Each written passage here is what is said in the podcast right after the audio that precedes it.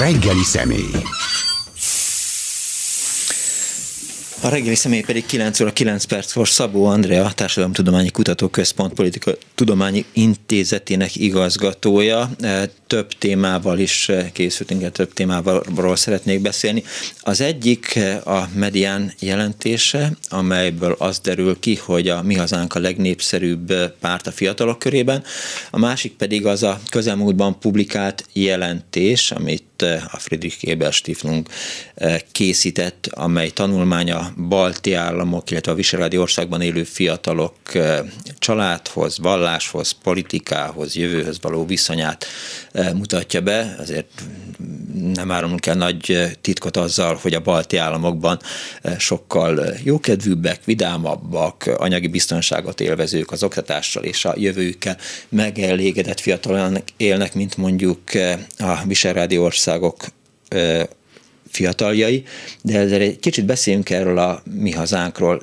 Jártam Kelteven, már azért láttam a, a, a városban azokat a plakátokat, ami ezt hangsúlyozza, tehát, hogy a mi hazánk a legnépszerűbb a, a fiatalok körében. A párt az gyorsan kapcsolta, kijött egy ilyen kutatás, akkor telirakták vele a várost, és akkor az ember meg áll egy kicsit ilyen furán, vagy hülyén az óriás táblát, hogy most mi is történt. Jó reggelt kívánok, üdvözlöm a hallgatókat. Hát ez egy nagyon érdekes történet, deja vu-ban, őszintén szólva. Én ezt már egyszer megéltem a jobbik, Amikor a jobbik, sejtettem, a jobbik időszakában, akkor egy általam vezetett kutatásra ugyanúgy nagy óriás plakátokon hivatkozott a, a jobbik, akkor az egy egyetemista kutatás volt, és az egyetemisták körében akkor abban az évben egy-két százalékkal tényleg a, a jobbik volt a legnépszerűbb párt, de hangsúlyozom, nem az egész ifjúság körében, és csak egy-két százaléknyi különbség volt. Ennek ellenére az óriás plakátokon az jött ki, hogy a fiatalok Igen. körében a legnépszerűbb párt a jobbik. És az biztos, hogy használt is nekik, tehát hogy Így jól van. alkalmazták ezt, Így van. tehát akkor már elkezdődik az erősebbhez szúzás. Így van, pontosan. És az emberek azt mondják, hogy hát ha mindenki a jobbikot szereti, hát ugyan hát ez egy papír zsebkendővel se, de azért biztos, ami biztos. Így van, és akkor most ez a, amikor megjelentek az óriás plakátok, egyszerűen azt úgy éreztem, hogy tíz évvel visszaléptem az időbe. Ez most egy mediános adatfelvételre hivatkozik, és itt azért van egy lényeges különbség a két év között, vagy a két időszak között. Akkor annak idején legalább azt lehetett mondani, hogy egy nagyon fontos ifjúsági korosztályon belül tényleg a Jobbik volt a legnépszerűbb párt, egy önálló ifjúság keret, kutatás keretében jött ki ez az eredmény. A mostani mi hazánkos eredmény azonban nem egy önálló ifjúságkutatásnak a hm az eredménye, hanem a medián decemberben vagy novemberben, tehát az előző évnek a végén készített egy normál ezer fős országosan reprezentatív telefonos kutatást, amiben a 18-29 éves korosztály vonatkozásában négy nagyjából azonos támogatottságú párt jött ki, és a négy nagyjából azonos és közepes támogatottságú párt közül egy százalékkal, ha jól emlékszem, a mi hazánk volt a legmagasabb. Na most ezzel kapcsolatosan nagyon komoly fenntartásokkal kell élni. Egy ezerfős kutatásban a 18-29 éves korosztály mondjuk 15 százalékot tesz ki, tehát 150 Igen. embert. De pont a fiatalok körében a legmagasabb a pártot nem választóknak az aránya, tehát ők, akik a leginkább bizonytalanok a politikai kérdésekben, tehát ezt a 150 embert még le kell szűkítenünk mondjuk, mondjuk 100-ra, de inkább 90-re. Na most ennek volt a 13, 14 vagy 15 százaléka, most teljesen mindegy a százalékok, aki a mi hazánkra szavazott. Tehát ez egy túl, inter, nagyon erősen túl inter, interpretált ö, történet, hiszen a mi hazánk, a Magyar Kétfarkú Kutyapárt, a Fidesz, a Momentum mozgalom és még a jobbik között is alig-alig van statisztikai értelemben különbség. Tehát azt lehet egészen pontosan mondani, hogy a fiatalok körében nagyon megosztott a pártpreferencia, és ebben a megosztott pártpreferenciában per pillanat éppen lehet, hogy egy százalék ponttal a mi hazánk vezet, de ennek a statisztikai relevanciája nulla, tehát ugyanennyi erővel lehet a Fidesz, vagy ugyanennyi erővel lehetne mondjuk a Momentum mozgalom. És ez volt az, amiből az derült ki, hogy a, a kutyapárt a legnépszerűbb ellenzéki Így van. Párt Pontosan, a, a ez ugyanaz, szemben. ez ugyanaz, és én azt nagyon fontosnak tartom, hogy maga a medián is jelezte, hogy nem teljesen helyes ez, a, ez az interpretálása a mi hazánk mozgalomnak. Persze az vessen rá az utolsó követ, aki nem használna ki egy ilyen lehetőséget, hogy egy számára kedvező adatsort valamilyen módon kommunikál, de valójában szerintem ami ennek a kutatásnak a, a legfontosabb üzenete az, hogy a mainstream pártok nagyon háttérbe szorulnak a, fiat, a magyar fiatalok körében, és őszintén szóval ezt minden kutatás mutatja. Tehát ettől függetlenül az ifjúságkutatások is ezt mutatják, hogy a hagyományos akár baloldali, akár jobboldali pártok erősen megkoptak a, fiatalok körében, és ahogy egyre újabb nemzedékek jönnek ki, egyre kisebb a támogatottsága elő, elsősorban a hagyományos baloldali pártoknak, mondjuk ki a Demokratikus Koalíciónak és az MSZP-nek. Nagyon érdekes a, a, a Fidesznek a helyzete. Ugye miután a Fidesz is egy, ebben az értelemben egy hagyományos, hiszen a rendszerváltás pillanatától kezdve itt van, nyugodtan lehetne azt mondani, de hát a Fidesz is azt lehet mondani, hogy hagyományos, és ő esetében miért nem csökken. Először is csökkent valamennyire a Fidesznek a támogatottsága értelemszerűen, hiszen a társadalom teljes szegmensében csökkent a támogatottsága, de van valami, ami a Fidesz és senki másé, ez pedig a hatalom. Márpedig a hatalom az egy rendkívül fontos tényező, és a hatalom vonza a támogatókat, és ez független attól, hogy, hogy fiatalról, középkorúról vagy idősről beszélhetünk. És van még egy az, hogy a, a Fidesz nagyon erősen, nagyon jól detektálható módon, nagyon egyszerű üzenetekkel kommunikál, és a 21. század fiataljaihoz pont ilyen üzenetekkel lehet a legkönnyebben eljutni. Gondoljuk el, hogy a fiatalok egy rendkívül, és most idézőjelbe teszem, zajos információs környezetben élnek, a nap 24 órájában bombázzák őket mindenféle információkkal, hiszen az interneten keresztül történik az ő életük. Állandóan információ zajban vannak, és csak azok az információk tudnak el áthatolni ezen a falon, ami kialakult, ezen a zajon, amelyek egyszerűek, jól detektálhatóak, erősek, és a Fidesz üzenetei egyszerűek, jól detektálhatóak és erősek. És ezért azok, akik nyitottak erre a politikára, erre a úgymond jobboldali, konzervatív politikára, automatikusan meg, meghallják a Fidesznek az üzeneteit. És akkor most nyugodtan kérdezheti, hogy na jó, de akkor mi van a mi hazánkkal? Igen, egyetlen, egyetlen egy üzenetére sem emlékszem a mi hazánknak. Valóban, de elterjedt róla. Tehát ez, ez, ez, ehhez nekik nem kellett tenni semmit se, csak mondjuk a Covid időszakában nagyon erősen Covid ellenesnek lenni, vírustagadónak lenni, vagy éppen oltástagadónak lenni. Elég, ha, ha arra üzen, gondolunk, hogy voltak nagyon erős üzenetei mondjuk a roma népességgel, a cigány kisebbséggel kapcsolatosan, és hogyha el, gondolunk még egy korábbi időszakra, akkor például a bűnözőkkel kapcsolatosan is voltak nagyon erős üzenetei is, és még egy, például emlékezzünk rá, amikor Dóra, Dóra ledarált egy könyvet. Ennél erősebb, szimbolikusabb üzenetet nehezen tudok elképzelni, és lehet egyetérteni, vagy nem egyetérteni vele. Én személy szerint, ha megengedi ennyit hozzáteszek, én nem értek ebben egyet. Na, Egyáltalán avval, hogy könyvet égessünk, vagy daráljunk, Azt vagy bármi. olvasni kéne azt inkább olvasni kell. De ne, ne, itt ebből a szempontból nem ez a lényeg, hanem az a lényeg, hogy van valami nagyon szimbolikus üzenet, amely nagyon egyszerűen átjutott, és lehet, hogy nem értettem meg, hogy miről szól maga az üzenet, de az, hogy valamit ott mi hazánk csinál, és az hozzá eljut, ez egy fontos, fontos kérdés. A múlt héten a Partizán TV vendége voltam, régi műsorvezető kollégáimmal együtt a Gang című műsor emlékeztünk, és akkor szóba került, hogy most fölnőtt egy olyan generáció, ami, amely számára a közszolgálatiság egy ilyen nagyon furcsa. Tehát, tehát nem tudják azt, tehát a mostani 18 vagy 20 évesek, azok sosem láttak olyan közszolgálati televíziót, ami ennek elképzik a közszolgálati televíziót, tehát nem gondolják azt, hogy, hogy normális, ami itt van, de, de nem tudják, hogy milyennek kellene, hogy legyen. Lehet, hogy a politikától való elfordulás, vagy politikai pártoktól való elfordulás is ezzel magyarázható? Hát, hogy mivel magyarázható, szerintem egy darab üzenettel, vagy egy darab tényezővel biztos, hogy nem magyarázható, ez tényezőknek a sokasága, sokasága.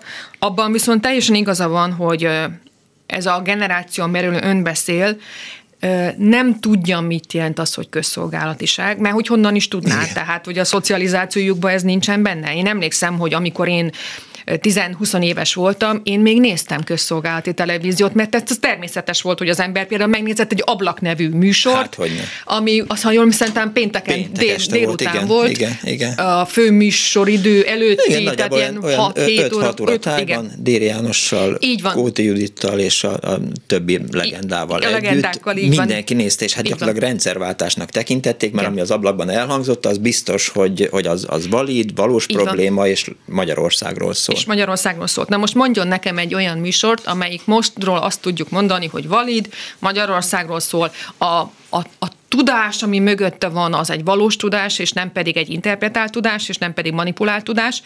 Nyilvánvalóan nem fogunk tudni egy ilyesmit találni. Ugyanakkor azt is ö, jelezni kell, hogy nem kell felmenteni teljes egészében a fiatalokat. Tehát ha, ha, ha akarnának, azért a mai világban lehet tájékozódni. Tehát nem kell túl nagy energiabefektetés ahhoz, hogy az ember tájékozódjon, hogy beírja az interneten valami keresőben mondjuk azt, hogy mi hazánk, és nagyon gyorsan kiderül róla, hogy azért az ő nézetei messzállnak a, az elfogadott nézetektől, és meglehetősen szélsőségesek. Tehát én azt kell, hogy mondjam, hogy igen, persze természetesen mindaz igaz, amit elmondtam, de azért száz százalékban nem kell felmenteni mindenkit és minden, minden szempontból. Az biztos, hogy jól látszik, hogy a jobboldali ideológia közelebb áll a mai magyar fiatalokhoz, mint a, a mainstream baloldali ideológia, a, a többi ideológiák, például a zöld ideológia, a liberális, ez nem idegen a magyar fiataloktól, csak annak nincsen nagyon határozott képviselője aki meg tudná őket szólítani.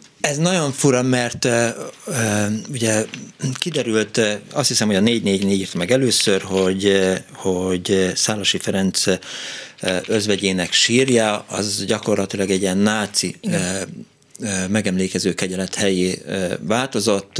Egy olyan síremlék van, amin a nyilas kereszt felismerhető, ott van, hogy Luz Gizi, Szálasi Ferenc élettársa, stb. stb. és hogy a nácik oda zarándokolnak emlékezni a, a nemzetvezetőre. És amikor a demokratikus koalíció fiatal aktivistái fogták és festékszóróval lefújták ezt, és felismeretetlenné tették a nyilas keresztet, akkor halálos fenyegetést kaptak. Tehát azt mondták, hogy hogy tehát darabokra szedünk, tehát megüzenték nekik a, a nácik. Szóval, hogy, hogy azért ez ilyen nagyon fura, tehát miközben a mi hazánktól nem látunk látványos gesztust, persze, amiket említett az igen, de a fiatalok részéről talán ez volt, ami ilyen, ilyen számomra meglepetés volt.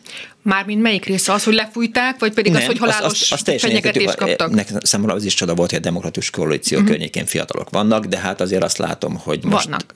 vannak. egyrészt vannak, másrészt meg folyamatosan minden nap lehet hallani, hogy most éppen azt nem tegnap egy MSZP-s politikus csatlakozott a demokratikus koalícióhoz.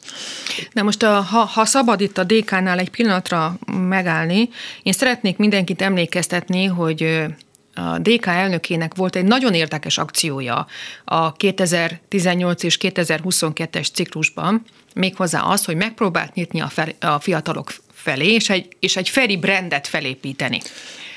Mármint, hogy Gyurcsány Bocsánat, Ferenc most igen, nem, brandet felépíteni. Talán emlékeznek rá a kedves hallgatók is, hogy járta a vidéket, és kifejezetten nagyon fiatalokkal találkozott, igen. tehát ilyen tizenéves fiatalokkal találkozott, és óriási hype elnézést ezért, a nemzet, ezért az angol kifejezését, de ez írja le legjobban, tehát na, na, nagyon nagy népszerűsége ja, volt igen. ennek a történetnek egy, egy, egy ifjúsági rétegben, úgy körbejárták, megnézték, mint egy ilyen csoda bogarat, aki, aki itt van a fiataloknál, akivel lehet így kezet fogni, leül velük, beszélget velük, és nagyon érdekes, hogy ez nem hozott plusz ifjúsági rétegeket be a DK mögé. De Tehát nem? nem? Nem sikerült ezt a brandet hosszú távon fölépíteni. Azért, mert attól, hogy az elnök úr elment 5-6-7-8 városba, ahol tényleg csüngtek a csilláról is a fiatalok, ez még nem azt jelenti, hogy eljutott az 1,5 millió fiatalhoz, aki egyébként Magyarországon ezt a 15-29 éves réteget képviseli, hanem, hanem olyan, tényleg az a szó jó arra legjobban, hogy ilyen csodabogár volt, akit úgy lehetett nézni, lehetett megérinteni. Igen, mint a kordaházas pár, Igen, mint a kordaházas pár. Ez pontosan ugyanaz, csak ez politikai értelemben, hogy a kulturális értelemben ott vannak a kordáik, akik megtestesítenek valamit, a, a, a kádárizmust önmagát. A, a, a Gyurcsány Ferenc pedig megtestesített egy korszakot, de ettől mi még nem fogunk annak a korszaknak az elfogadói lenni, és nem fogjuk a kádár korszakot nosztalgia, nosztalgiaként nézni, hanem egyszerűen van ott egy bálvány, aki aki megtestesíti ezeket, és a bálványokat azokat vagy imádjuk, vagy, vagy letaszítjuk, úgyhogy ez egy nagyon különleges helyzet. Tehát nem sikerült átvinni ezt szavazatokká, hanem megmarad zárványként. Azon gondolkodom, hogy a, a Fideszben van-e olyan fiatal politikus, aki egyáltalán észreveteti magát, nem nagyon emlékszem rá, de hát a Fidesznek mondjuk könnyebb dolga van, mert igen. adókedvezményt adnak a fiataloknak, Pont ezt akartam mondani, igen. és stb. Tehát nem Gyurcsány Ferencnek kell lemenni asztalon táncolni, vagy Orbán Viktornak, vagy Nyitrai Zsoltnak, hanem, hanem olyan intézkedéseket hoznak, ami a, a fiatalok számára azt mondják, hogy hát jó, akkor itt van a szavazatom, neztek. Igen, a, ezzel kapcsolatosan vannak kutatási eredmények. Amikor a 2022-es választás lezajlott, utána a CEU Demokrácia Intézettel együtt készítettünk egy országos reprezentatív kutatást az Albec research és megkérdeztük az embereket, hogy miért szavaztak arra a pártra, merre szavaztak. Ugye hát nagyjából 70%-a ott volt az embereknek, tehát ez egy számos tömeg, akit lehet jól kutatni, és mindenki előzetesen azt várta, hogy majd a háború lesz az elsődleges indok, amiatt az emberek a Fideszre szavaztak, és kiderült, hogy nem. Nem a háború volt az elsődleges indok, az annak idején meg is jelent az egyik internetes portálon, egy sorozatot írtunk ebből Enyedi Zsolt kollégával, hanem pontosan ezek a támogatások, amik a 13. havi nyugdíjtól, tehát a legidősebbektől egészen a 25 éven aluliak adókedvezményig egy, egy ilyen rendkívül széles támogatási struktúra, és amikor azt gondoljuk, rendkívül sztereotíp módon, hogy a fiatalok nem látnak, nem hallanak, nem tájékozódnak, semmit nem csinálnak, hanem csak a fejüket bele dugják, a, a, mint a strucca homokba, akkor ez egy borzasztó sztereotípia, mert ez nem így van ők is érzékelték a Fidesz részéről, hogy vannak gesztusok a fiatalok felé, például a 25 éven aluljaknak a adókedvezménye, az a rengeteg családpolitikai támogatás, amelyel próbálják növelni a gyermekszámnak a növekedését, vagy a lakáshoz jutási kedvezmények, ilyen vagy olyan. Nem biztos, hogy ez, ez, ez ténylegesen segít, de a gesztus maga fontos volt. És ezek, ezek elegendőek voltak, hogy azt mondják, hogy például a fiatalok körében nagyon sokan mondták azt, hogy a különböző családtámogatások, vagy épp a fia, közvetlenül a fiataloknak szóló támogatások miatt szavaztak a Fideszre. Ezt én is át tudom támasztani, én egy vidéki cégnél dolgozom, amikor éppen nem a, a klubrádiónál dolgozom. A munkatársaim eh, nagy része, eh, csak úgy, mint én is, eh, fizikai munkások, betonozunk egész nap, 20-30 év közötti fiatalok vannak, vagy 25 alatti fiatalokkal dolgozom együtt, akik pontosan van, tehát az elér hozzájuk, hogy a, a Fidesz lopcsal hazudik, eh, de, de gondolkodás nélkül a Fideszre szavaznak, és mindenki sorba áll a, a vidéki csokkért, meg, meg amit pénzt ki lehet szedni az államból, az biztos, ami biztos kiszedik. Igen, ez a, szerintem ez a, ez egy téves gondolata volt az ellenzéknek a 2022-es kampányban, hogy pusztán olyan üzenetekkel, hogy mondjuk korrupció, vagy demokrácia féltés, meg lehet egy társadalmat szólítani. Igen de akkor eh, semmi. Tehát ezen nem nagyon fog tudni változtatni eh, a, a következő választásra készülő ellenzék. Szintén kutatás, én, én már csak egy ilyen empirikus ember vagyok, és ezért mindig kutatási eredményeket hozok. A kutatásokat, a választásokat megelőzően volt egy kutatás, amelyik arról szólt, egy nagymintás kutatás, hogy az emberek mit szeretnének hallani a választási kampányban, tehát milyen üzenetekre rezonálnak, és meg kell, hogy mondjam, hogy az ellenzéki szavazótábor túlnyomó többségét egyáltalán nem a, a korrupcióval lehetett megfogni, hanem kifejezetten az életvilágukat és az életszínvonalokat érintő üzenetekkel, a szegénységgel, a, a támogatásokkal. Tehát az ellenzéki szavazó semmiben sem különbözik ilyen értelemben mondjuk egy Fidesz mögött álló szavazóval, őt is a pénztárcája, a megélhetése, a családja érdekli, és persze másodlagosan fontos a demokrácia, és másodlagosan fontos, hogy ne legyünk egy korrupt országba, de azért meg kell élnünk. És ez az, amiben szerintem egy óriási probléma volt mondjuk a választási kampány időszakában az ellenzéki oldalon, hogy azon túl, hogy teljesen diffúz üzenetek voltak, nem tudnék egyet sem mondani őszintén szóval közülük, de, és, és nem volt iránya, de legkevésbé arról szólt, amit az emberek szerettek volna hallani, és az embereket különösen érdekelte egy 2022-es időszakban. Az emberek egy dolgot szeretnek hallgatni, a pénztárgép csilingelését, meg Igen. azt, amikor a bankszámlájukról érkezik egy SMS, hogy, hogy, hogy milyen pénz esett be éppen. Hát ez, ez így van, de hát ez, ez probléma, tehát emberek vagyunk mindannyian, szóval meg akarunk élni, és valószínűleg kell ehhez egy tehát akkor foglalkozunk más ügyekkel, hogyha az életszínvonalunk már elég jó, hogy meghalljunk más üzeneteket is, és a magyar társadalom életszínvonala nem elég jó ehhez. Meg kell, mondjam egyébként, hogy 2013-14-től kezdődően egy nagyon komoly életszínvonal emelkedés volt Magyarországon. Egészen 2019-ig, tehát a Covid járvány betöréséig egy 4-5 éven keresztül tartó igen jelentős pénzkiáramlás és reálbér növekedés történt a magyar társadalomban. Tehát a 2018-as választási győzelem, a Fidesz választási győzelme és részben a 2022-es választási győzelem mögött kétségtelenül van egy olyan szempont, hogy jobban éltek az emberek, mint korábban, voltak félretehető pénzeik, ezt egyébként lehet banki adatokból is tudni, hogy mennyivel növekedett a, a félretett pénzeknek az aránya. Látványos volt a gazdagodás, ami, hogyha megnézzük a lakás e, áraknak a növekedését, vagy hogy a lakáspiac hogyan változott, vagy éppen a, a szállodák telítettsége, az új autóvásárlás, tehát tényleg kétségtelenül volt egy olyan 5-6 éven keresztül egy komoly komoly gazdagodása, növekedése a magyar életszínvonalnak. A másik témánk pedig az a kutatás, amelyről most derült ki a műsor amikor beszélgettünk.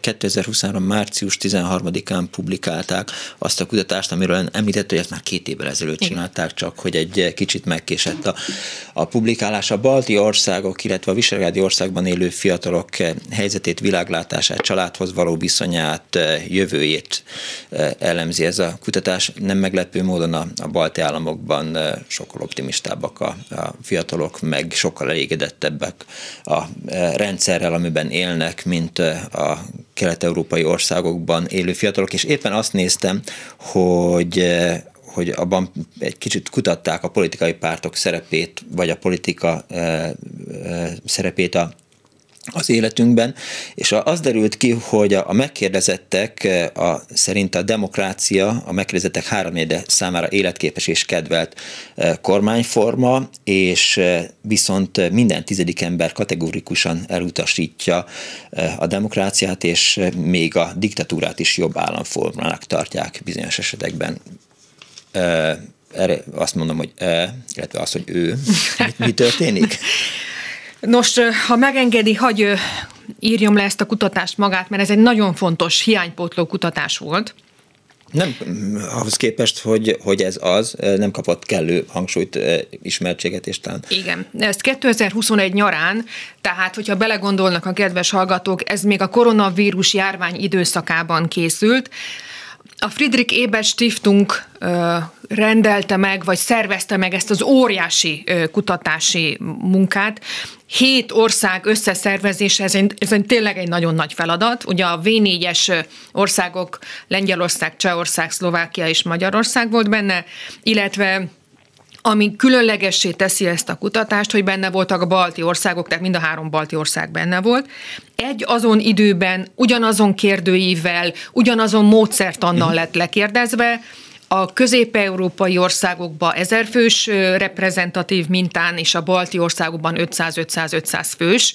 Tehát, hogyha belegondolunk, akkor ez kb. 6000 fiatalnak a megkérdezésével történt, és mindegyik kutatás önmagában reprezentálja az adott országot, Nálunk a Magyarországon Bíró Nagy András kollega és én voltunk azok, akik szerveztük ezt a kutatást, és nem csak, és szintén különlegesé teszi a kutatást, nem csak egy X fős szörvi vizsgálat történt, hanem beszélgettünk fiatalokkal, interjúk készültek, fókuszcsoportos beszélgetések is, tehát próbáltunk egy kicsit az adatok mélyére látni.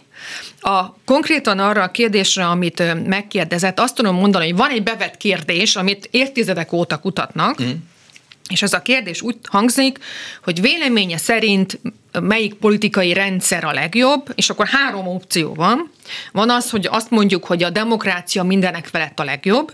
A következő az, hogy az olyan típusú emberek számára, mint amilyen én vagyok, tehát mondjuk, mondjuk azt, hogy a kis emberek számára az egyik rendszer tök ugyanolyan, mint a másik, és a harmadik pedig az a válaszkategória, hogy bizonyos körülmények között a, demo, a diktatúra jobb, mint a demokrácia. Ezt a kérdést, ezt Magyarországon is kutatjuk, és a 2000-es évek óta állnak rendelkezésre összehasonlító adatok. Ön most azt mondta, hogy a balti országok és a közép-európai fiatalok 10%-a mondja ezt az utolsó opciót, tehát hogy a diktatúra bizonyos körülmények között jobb, mint a demokrácia, de azt kell, hogy mondjam, hogy ez egy nagyon erős javulás. Uh-huh. Tehát, hogy itt volt már ennél magasabb adat is Magyarországon, Magyarországon a fiatalok majdnem 60%-a a demokráciának a, a híve, és... Nem, nem tudja, hogy diktatúrában élünk. Szólni kéne nekik, igen. hogy jó napot kívánok, nem ez a demokrácia. Fiatalok ébresztő. Igen. Azt nem mondtam, hogy elégedettek a demokráciával, csak azt mondják, hogy, hogy elvi szinten a demokrácia a legjobb, és a, a diktatúrát elfogadóknak az aránya, ez, ez standard módon 10-12 százalék körül mozog. És hogyha megkérdezzük, hogy mennyi ez, e, ezen túl azoknak az aránya, akik azt mondják, hogy az egyik rendszer olyan, mint a másik, akkor ilyen 20-30 százalék szokott lenni, attól függően, hogy éppen melyik időszakot nézzük. Na most azt kell, hogy mondjam, hogy körülbelül a 2010-es évek elején az a bizonyos egyetemista kutatás, amiről én beszéltem az beszélgetésünk elején, ott még 20% körül volt azoknak az aránya, akik azt mondták, hogy tulajdonképpen diktatúra is elfogadható. Tehát ez egy jelentős visszalépés, vagy jelentős javulás ezen a téren.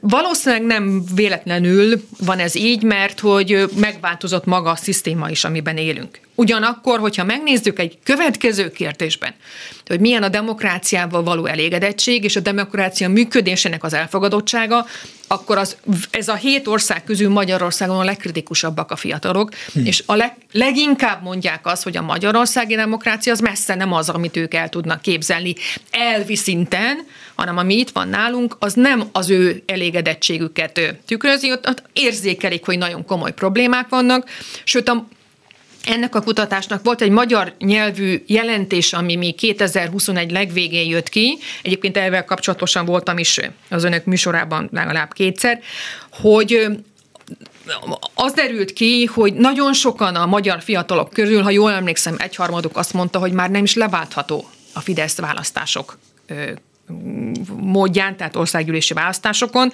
és az az igazság, hogy azóta ez az arány növekszik. Az meglepően reális. Így van. Tehát, hogy egyre többen mondják azt, hogy már választási körülmények között a Fidesz nem vehető el, de a Fidesztől nem vehető el a hatalom, és ez a 2022-es választásokat követően megerősödött a magyar társadalomban és a magyar fiatalok körében is. És akkor itt is szeretném mondani, hogy valószínűleg egy hónap múlva lesz egy nagy ifjúságkutatásunk. Uh-huh. A, a Társadalom Tudományi Kutatóközpont Politika Tudományintézete most fog szervezni egy ezer fős csak a fiatalokra vonatkozó kutatást, ahol kifejezetten politikával kapcsolatos kérdéseket fogunk vizsgálni, illetve hát annak azt, hogy a COVID milyen hatásokat, milyen következményekkel járt ennél az ifjúsági társadalomnál. Maradt-e valami, ami az ifjúságot érintette a COVID-ból, vagy ez úgy elszállt, mint egy madára a, a levegőben. Nagyon kíváncsi vagyok az eredményekre. Gondolom, hogy említette, ugyanazt a kérdést tették föl, mondjuk talán nem meglepő, de lehet, hogy, hogy, hogy ezt most mindjárt megmagyarázzuk, hogyha megkérdezik a balti államokban lévő fiatalt, hogy tervezi-e, hogy a jövőjét külföldön próbáljon szerencsét, vagy külföldön éljen, az számukra és akkor majd ezt inkább ön válaszoljon rá. A magyar fiatalok közül nagyon sokan. A balti államok fiatalai nyilván nem Egyrészt azért, mert már voltak külföldön, tehát a hazájuktól eh, távol kipróbálták az életet, elmentek egy más országba, eh, de hogy a jövőjüket a saját országban sokkal biztosabbnak látják, mint mondjuk a kelet-európai ország fiataljai. Igen, de ez hagyományosan így van. Ennek a szocializációs hátterét én a balti országok vonatkozásában nem tudom. Azt tudom, hogy ott volt egy kivándorlási hullám, uh-huh. és aztán az, miután az a 90-es évek második felében volt. Viszont amikor ez lezajlott, onnantól kezdve stabilabbá vált, és ott jóval nagyobb a visszaáramlás. Tehát nem az a baj, hogy a fiatalok mondjuk tömegesen elmennek Nyugat-Európában, vagy az Egyesült Államokban, esetleg Japánban, tehát keletre tanulni, a baj az, amikor nem jönnek vissza. És a, a balti országokban megtörtént az, hogy különböző programokkal visszacsábították ezt, vagy nagy jelentős részben, nem, nyilvánvalóan nem mindenkit, de jelentős részben visszacsábították a fiatalokat. A V4-es országok vonatkozásában kisebb ez a visszaáramlási arány, Ugyanakkor meg kell mondjam, hogy azért Magyarországon is a, a Covid-válságot követően történt egy, egy visszaáramlás, tehát egy jelentős visszaáramlás uh-huh. van. Magyarországon 2016 és 2018 között volt egy nagy mértékű kiáramlás. Egyes számítások szerint 4-500 ezer magyar és ennek jelentős része fiatal ember volt, tehát kifejezetten fiatal és szakképzett. Tehát a legjobb szakképzettséggel, egyetemi diplomával rendelkező emberek mentek ki, és ennek egy kicsiny része jött vissza a Covid-válságot követően, és ami nagyon érdekes, hogy 2021-22-ben megint elindult egy kifelé áramló hullám, de ez nem csak magyar jelenség, ez a V4-es országok vonatkozásában is látszik. Van, van Nyugat-Európában, Németországban, adott esetben Franciaországban, vagy a Benelux államoknál egy elszívó hatása a közép-európai országoknak, és most már megjelent egy mobilit, tási csere, vagy egy ilyen vándorlási csere, hogy közép-európai fiatalok azok mennek Nyugat-Európába, és az ő helyükre pedig keletről jönnek fiatalok. Tehát egy nagyon érdekes vándorlási mobilitás van, hogy honnan hova vándorolnak a fiatalok. A azt látjuk egyébként az adatokból, hogy Magyarországon nagyon jellegzetes politikai háttere van a kivándorlásnak, az ellenzéki beállítódású fiatalok körében jóval nagyobb a kivándorlási potenciál, mint a fideszes fiatalok vonatkozásában. Ma már a Fide- ez, ez egyébként egészen ez, ez hihetetlen, hogy még ilyen területen is érezzük a különbséget. A fideszes beállítódású fiatalok egy ilyen nemzeti öntudatból azt mondják, hogy ők itthon maradnak, és akkor itt próbálkoznak előre jutni. A, fi- a nem fideszes fiataloknál mondjuk azt, hogy ellenzék itt, bár ez egy ennél sokkal bonyolultabb, Közép-Európában a legmagasabb a kivándorlási potenciál, vagyis azoknak az arány, akik azt mondják, hogy ők szeretnének külföldön tanulni mert, és dolgozni, mert annyira nagy az elégedetlenség az, az, az ellenzéki beállítódású fiataloknál, hogy úgy érzik, hogy Magyarországon már nem fognak tudni semmilyen módon érvényesülni, és az nem feltétlenül a politikai preferenciájuk miatt van, hanem egyszerűen úgy érzik, hogy a hatalom minden lehetőséget elvesz tőlük, és, és nincs tér, ahol ők kibontakoztathatnák a saját értékeiket.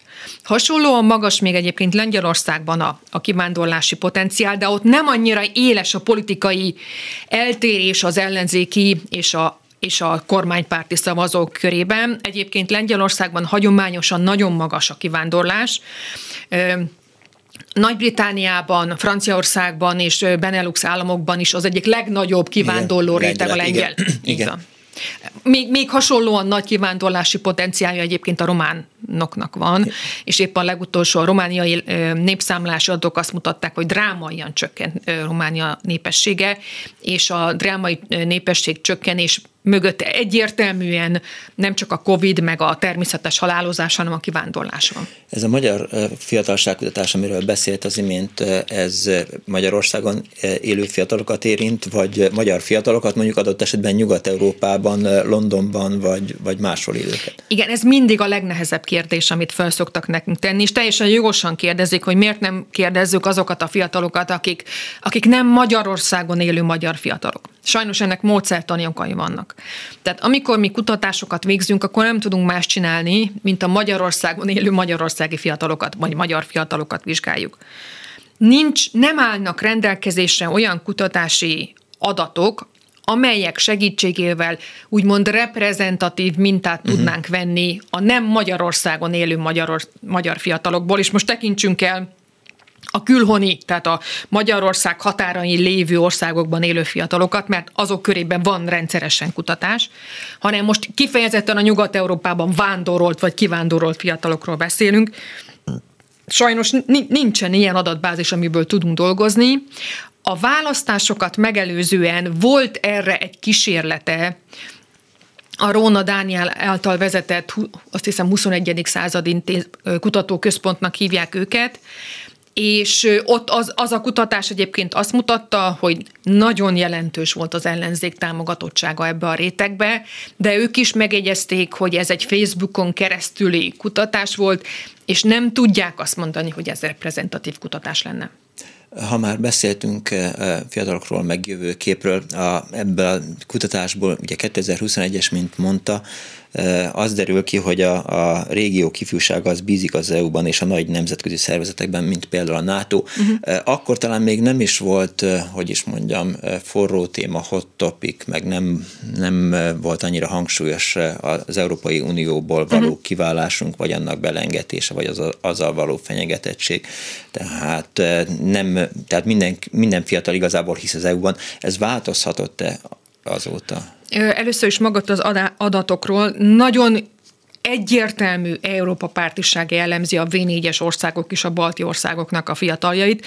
Itt nincs lényeges különbség ezen országok fiataljai körében, és egyébként a magyar fiatalok ezen a téren kifejezetten európai párt, Európa pártiak, és nagyon alacsony a Huxitot támogatóknak. Meg, e- ezt megkérdeztük, Igen, de, de nagyon alacsony most volt. beszéltünk a mi hazánkról. Igen. A mi hazánk az, az mint a, ha jól emlékszem, akkor ha egy gesztusokat kéne keresnem, mint hogy kilépnénk az, euró, az EU-ból. Ezen a téren is történt nálunk egy visszalépés, tehát most éppen a napokban hallottam a az elnöküknek a, egy nyilatkozatát, aki azt mondta, hogy hosszú távon el kellene Magyarországnak dönteni népszavazás keretében, Aha. hogy kilép igen. vagy nem, de most rövid távon semmiképpen sem. Tehát én úgy érzem, hogy itt történt egy visszalépés a, a mi hazánk mozgalom vonatkozásában. Na most, hogyha megnéznénk most a Huxitnak a támogatottságát, én nem gondolom, nem, semmilyen adat nem utal arra, hogy ezen lényeges változás történt volna. Egyszerűen olyan mértékű kedvezmény jár az Európai Uniós tagsággal a fiatalok számára, hogyha kilépünk, az, az, az katasztrófát jelentene a fiataloknak. Megmondom, hogy miről van szó. Bauer Béla kollégám szokta azt mondani, hogy a mostani fiatalok számára az Európai Unió az nem külföld. Tehát ők oda nem külföldre mennek, hanem mi részei vagyunk az Európai Unióban. Tehát az ő gondolkodásukban, az ő szocializációjukban ez egy természetes állapot, mint hogy a Fidesz is természetes állapot, hogy, hogy ők vannak hatalmon, az is természetes állapot, hogy az Európai Unió tagjai vagyunk, hm. és ezért szabadon járkálhatnak a, a Európai Unió országaiba, mint akár mint fiatal, mint turista, akár mint munkaerő, akár ö, egyetemista. Tehát, hogyha elvesznék elvesznének ezek a lehetőségek, azt ők tragédiaként élnék meg. Ez egy sokkal mobilisabb társadalom, az ifjúsági társadalom, mint akár a, az egyel fölötte lévő nemzedékeké. Úgyhogy az, hogy fiatalokat rábírni arra, hogy ők a Huxitra szavazzanak, ezt én jelenleg egy szinten megoldhatatlan feladatnak tartom, és hogyha belegondolunk, és megnézzük mondjuk a Brexitnek a támogatottsági korfáját, akkor az fog kiderülni, hogy a Brexitet nem a fiatalok szavazták meg, sőt, határozott kutatási eredmények vannak arról, hogy a Brexit elutasított volt a fiatalok körében, nagyon nagy arányba utasították el. A Brexitot elsősorban a vidéki, közép és idősebb korú angolok szavazták meg. A Fidesz sokat veszítene azzal egy következő választáson, ha addig még fenntartaná, vagy, vagy égetné ezt a, ezt a cuccot, tehát így hangsúlyozná, vagy, vagy folyamatosan napirenden tartaná az unióból való kilépést? Én szerintem ez nem változtatja a Fidesz megítélését, hm. mert én úgy gondolom, hogy itt van egy összekacsintás egy, egy tipikus összekacsintás, amikor arról van szó, hogy bár én nagyon támadom az Európai Uniót, legszívesebben, ha tehetném, kilépnék, mondja Orbán Viktor, de nem tehetem meg. Tehát, hogy van egy ilyen distinkció, hogy minden nagyon rossz, ami ott van, korlátoznak bennünket, na de hát a ez szankciók. a realitás. A, igen. És akkor a szankcióról még nem is beszéltünk. De hogy, de hogy mitán ő egy reál politikus, ezért tudja, hogy ez van, és, és, és a saját szavazói nagyon érdekesen rezonálnak ezekre a félmondatokra. Igen, igen, tudjuk, nem jó, de azért határozottan azt gondoljuk, hogy itt kell maradnunk az Európai Unióba, és a, különösen igaz ez a fiatal szavazókra, akikről az imént mondtam el, hogy az ő lehetőségeik szinte korlátlanok a, az Európai Unión belül. Ugye, hogy, hogy normális emberek beszélgetésében értetetlen az, hogy, hogy a Magyarország pillanatnyilag a putyini Oroszországot támogatja. Nagyon furán a orosz-ukrán háborúval kapcsolatban, de azért mégis valahogy az derül ki, hogy persze legyen béke, Petőfi Sándor is ezt írta volna, mondja a miniszterelnök a március 15-i beszélgetésében, de azért az csak leszivárgotta az emberekhez, meg beült az agyukba, hogy az Oroszország a jó fejében a háborúban, és lehet, hogy Ukrajna támadta meg, és szegény Oroszország csak védekezik, és hajrá Oroszország. Ami tényleg azt jelenti, hogy, hogy ebben nőttek fel, a magyar fiatalok abban nőttek fel, hogy az Unióban élünk, nem ismerik a közszolgáltiságot, és elhiszik azt, hogy Oroszország az jó fejében a háborúban. Hát, hogy elhiszik-e azt, nekem ezzel kapcsolatosan semmilyen adatom nincsen, én csak reménykedni tudok, hogy ez, ez ezért nem ennyire egyértelmű a fiatalok körében hát aki csak egy icike-picikét szétnéz a világban, azt azért láthatja, hogy nem ukrán katonák vannak Oroszországban, hanem orosz katonák Ukrajnában, és ez már önmagában problémássá teszi a helyzetet. Bár meg kell, hogy mondjam önnek, és ez egy személyes tapasztalat, és engedje meg, hogy ezt megosszam, ez nem az egész fiatalságra vonatkozik. Annak idején, amikor kitört a háború, tehát durván egy évvel ezelőtt, én beszélgettem egyetemistákkal előre a kérdésről, mm. és már akkor volt az egyetemistáknak egy, egy csoportja, amelyik megkérdőjelezte ezt a háborút, mármint hogy azt, hogy itt Oroszország felelőssége mekkora. Tehát kétségtelen, hogy már akkor is voltak olyan rétegek, akik szkeptikusan álltak ehhez a háborúhoz, és pláne ahhoz szkeptikusan álltak, hogy Ukrajna teljesen ártatlan lenne ebbe a dologba. Én mondjuk ezen a téren nagyon határozott álláspontot képviseltem, és azt mondták, hogy jó, majd akkor egy év múlva térjünk erre vissza, és akkor meglátjuk, hogy én is ugyanígy gondolom-e még. Hát az, az, az a helyzet, hogy az én véleményem nem sokat változott ezen a területen. Az a kérdés, hogy az ővéké változhatott-e? Ezt meg fogjuk mérni most. A, az a kutatás, amiről emlék, az imént beszéltem, reményeim szerint erre a kérdésre is fog választ adni. Visszatérve még egy kicsit a korábbi kutatásra, az derül ki belőle, hogy, hogy a magyar fiatalok többsége az, miközben a balti államokban élő fiatalok egy idő múlva lepattannak a szülőkről, köszönjük szépen, tehát szeretnék teljes hangerőn zenét Igen. hallgatni, és nem szeretném, ha az anyám bejönne a szobámba. A magyar fiatalok meg inkább úgy vannak, hogy jöjjön csak be a, a szobámba, vigye ki a szennyest, mossa ki, pakolja be a mosogatógépet, tehát hogy, hogy valamiért sokkal sokkal inkább ragaszkodnak az otthonhoz, és ebben nem a, hogy is mondjam, a nagyon fontos család, meg stb. szeretete van, hanem anyagi megfontolások Igen. állnak. Magyarországon működik a Mama Hotel és a Papa pénztárca, ne tehát, is mondja. tehát az, hogy a kedves édesanyák és nevelőanyák elvégzik a háztartási munkákat, az édesapák meg a nevelőapák pedig adják hozzá a pénzt. Elnézést ezért a sztereotíp gondolatért, de pontosan így gondolkodnak, tehát anyának mi a szerepe, meg apának mi a szerepe. És az látszik, hogy a V4-es országok, illetve a balti országok közül épp Magyarországon ragaszkodnak a leginkább a fiatalok ahhoz, hogy továbbra is a szülőkkel együtt éljenek. Annak ellenére, hogy tudják, hogy ez egy konfliktusos szituáció, egyszerűen nincsenek, nem adottak a feltételé annak, hogy ők el tudjanak szakadni a szülőktől, nincsenek anyagi feltételei annak, hogy akár albérletbe költözzenek, a pláne pedig annak, hogy lakáshoz jussanak. És akkor itt most visszatérünk a beszélgetésünk elejére, amikor azt mondtam, hogy, hogy nagyon nagy támogatások vannak a, a hatalom részéről, például a lakásvásárlás vonatkozásában, csak éppen ezek az összegek örök életre eladósítják őket, egyrészt más, más részről manapság ezek már elinflálódtak, tehát egy beugrónak se elég lassan az a pénz, amit kapnak. Tehát a Mama Hotel az rendkívüli módon működik, és a papa pénztárca pedig az, ahhoz segíti őket, hogy egy relatív független, vagy legalább úgy érezzék, hogy bizonyos függetlenségük van, mondjuk legalább az életmódjuk tekintetében lehetnek fiatalok, ha már a gondolkodásuk nem teszi lehetővé, hogy tartósan elszakadjanak. De azt kimondható, vagy, vagy megállja a helyét az a gondolatom, vagy állításom, hogy azért itt jelentős változást tapasztalható az utóbbi 50-30-40 év. Az elszakadás igen, igen, tehát, hogy amikor én voltam fiatal, néhány évtizeddel ezelőtt a legfontosabb célom az volt, hogy a szülői házat, ha lehet, minél távolabbra elhagyjam, és, és mindenféleképp szerettem volna egyedül élni minden anyagi nehézség ellenére is. És a haverém is, ahogy így visszaemlékszem, mindenki el akart húzni otthonról.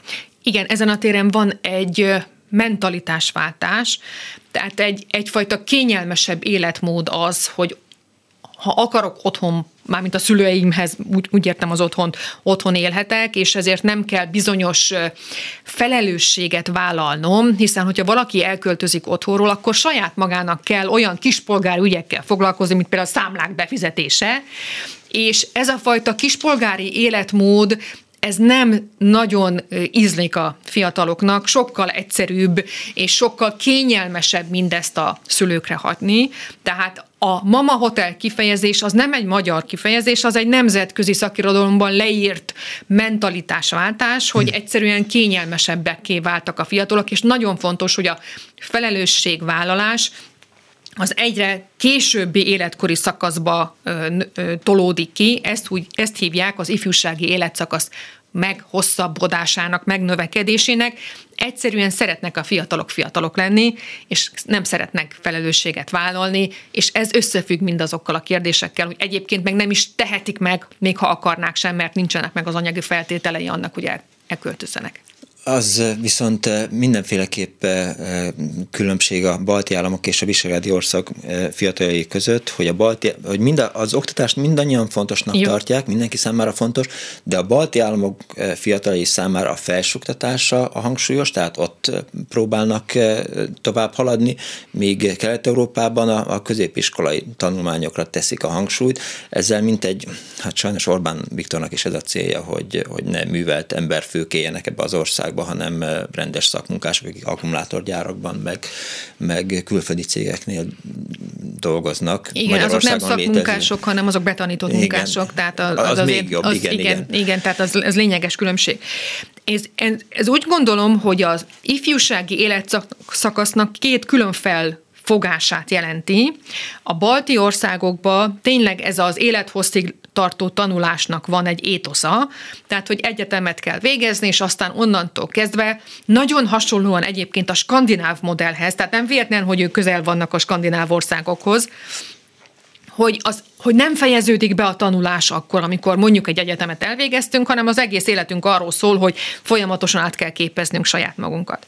A közép-európai országokban valamiért, és ezt én magamnak sem tudom még teljesen megmagyarázni, ma már nincs meg ennek, a, ennek az étosza. Emlékszem rá, hogy a 90-es években volt Magyarországon egy olyan gondolat, hogy te csak tanuljál, fiam, menjél egyetemre, mert akkor fogsz tudni előre lépni, és én úgy gondolom, hogy a 2010-es évek, sőt, ez kicsit hamarabb kezdődött. Valamikor, hogy a 2000-es évek közepétől kezdődően elindult egy vissza fordulás ezen a területen, hogy már nem az egyetemi diploma vált a legfontosabb céllá, hanem az, hogy jó szakmát szerez, és ebbe kétségtelenül igaza van, hogy 2010 után a jelenlévő kormány határozott lépéseket tett arra, hogy az ifjúsági életszakasz lerövidüljön, és minél hamarabb kerüljenek a fiatalok a munkaerőpiacra. Tankötelezettség levit. Például az első ilyen a tankötelezettség 18-ról 16 évre történő lecsökkentése volt, amit én rendkívül súlyos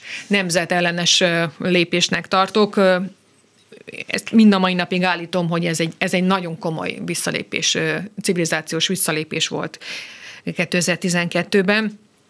Ja, és még ezen kívül számtalan olyan dolog van, amik arra ösztökéli a fiatalokat, hogy ne egyetemet végezzenek, hanem inkább minél hamarabb menjenek a munkaerőpiacra. Viszont, és akkor itt egy pozitív üzenettel szeretném a beszélgetésünket majd lezárni, hogy itt most van egy fordulat 2022-ben, ugyanis az előző évhez képest több mint 20%-kal többen jelentkeztek egyetemre. Az elmúlt hm. évekhez képest nagyon jelentősen növekedett a, az egyetemre jelentkezőknek az aránya, és ez összefüggésben van azzal, hogy egyrészt megszüntették a emelt szintű érettségi kötelezettséget, és ami még ennél is fontosabb, tulajdonképpen egy ön leleplezés, hogy megszüntették a nyelvvizsga kötelezettséget, és ez tulajdonképpen azt mutatja, hogy a kormányzat is rájött arra, hogy a magyarországi nyelvtanítás az tragikus állapotban van.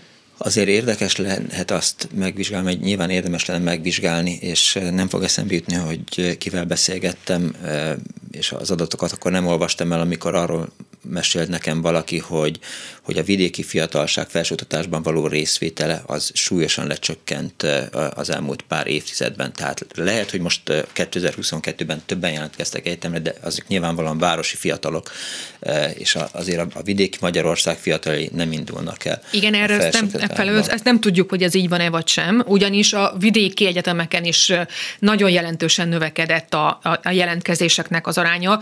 Nekem az a gyanúm, hogy itt nincs, ebben nem, nem Szóval ezen történt egy, egy visszarendeződés, hogy azok a fiatalok, akik az elmúlt években nem, nem, nem gondolkodtak a, az egyetemi jelentkezésen, mert nem volt mondjuk nyelvvizsgájuk, azok most vidéken is megtették ezt a jelentkezést.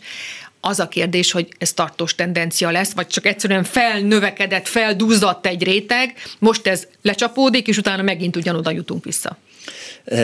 Csak egy rövid kérdés, hogy említette azt, hogy, hogy sokkal inkább a fiatalok a konzervatív jobboldali értékrendel hozzájuk közelebb. Elképzelhető, hogy ez a mi hazánknak hoz majd valamit annál a óriás plakátokon hirdethető szlogennél, hogy mi vagyunk elég népszerűbbek a fiatalok körében, tehát ez politikai tőkére váltható lesz majd. Annak idején a Jobbiknak sikerült politikai tőkét kovácsolni belőle, lehetséges, hogy most is, bár azért most a, a Fidesz sokkal erőteljesebb ahhoz képest, mint ami akkor volt. Nagyon szépen köszönöm Szabó Andreának, a Társadalomtudományi Kutatóközpont Politika Tudomány Intézet Intézet tének igazgatójának, hogy itt volt velünk, és több kutatásról is beszélhettünk. A következő ifjúságkutatásra nagyon kíváncsiak vagyunk, és akkor majd elvárjuk Önt ismét ide. A mai műsor szerkesztő Korpás Krisztina volt. Létrehozásában segítségemre volt Bohus Péter, Turi Lui, Balok Kármen és Zsidai Péter. Köszönöm szépen megtisztelő figyelmüket, legyen kellemes a hétvégük. Én Pálinkás Szűcs Robert voltam, tudják jól. Give peace a chance, Putyin rohagy meg, véhallás. Sajnos lejárt az időnk, úgyhogy szívesen hallgatnánk még, de, de... Nem kell, nincs értelme ennek a beszélgetésnek. Ó, mi nem így Nem csak ennek, egyiknek sem elhangzik a klubrádióban. Köszönöm szépen!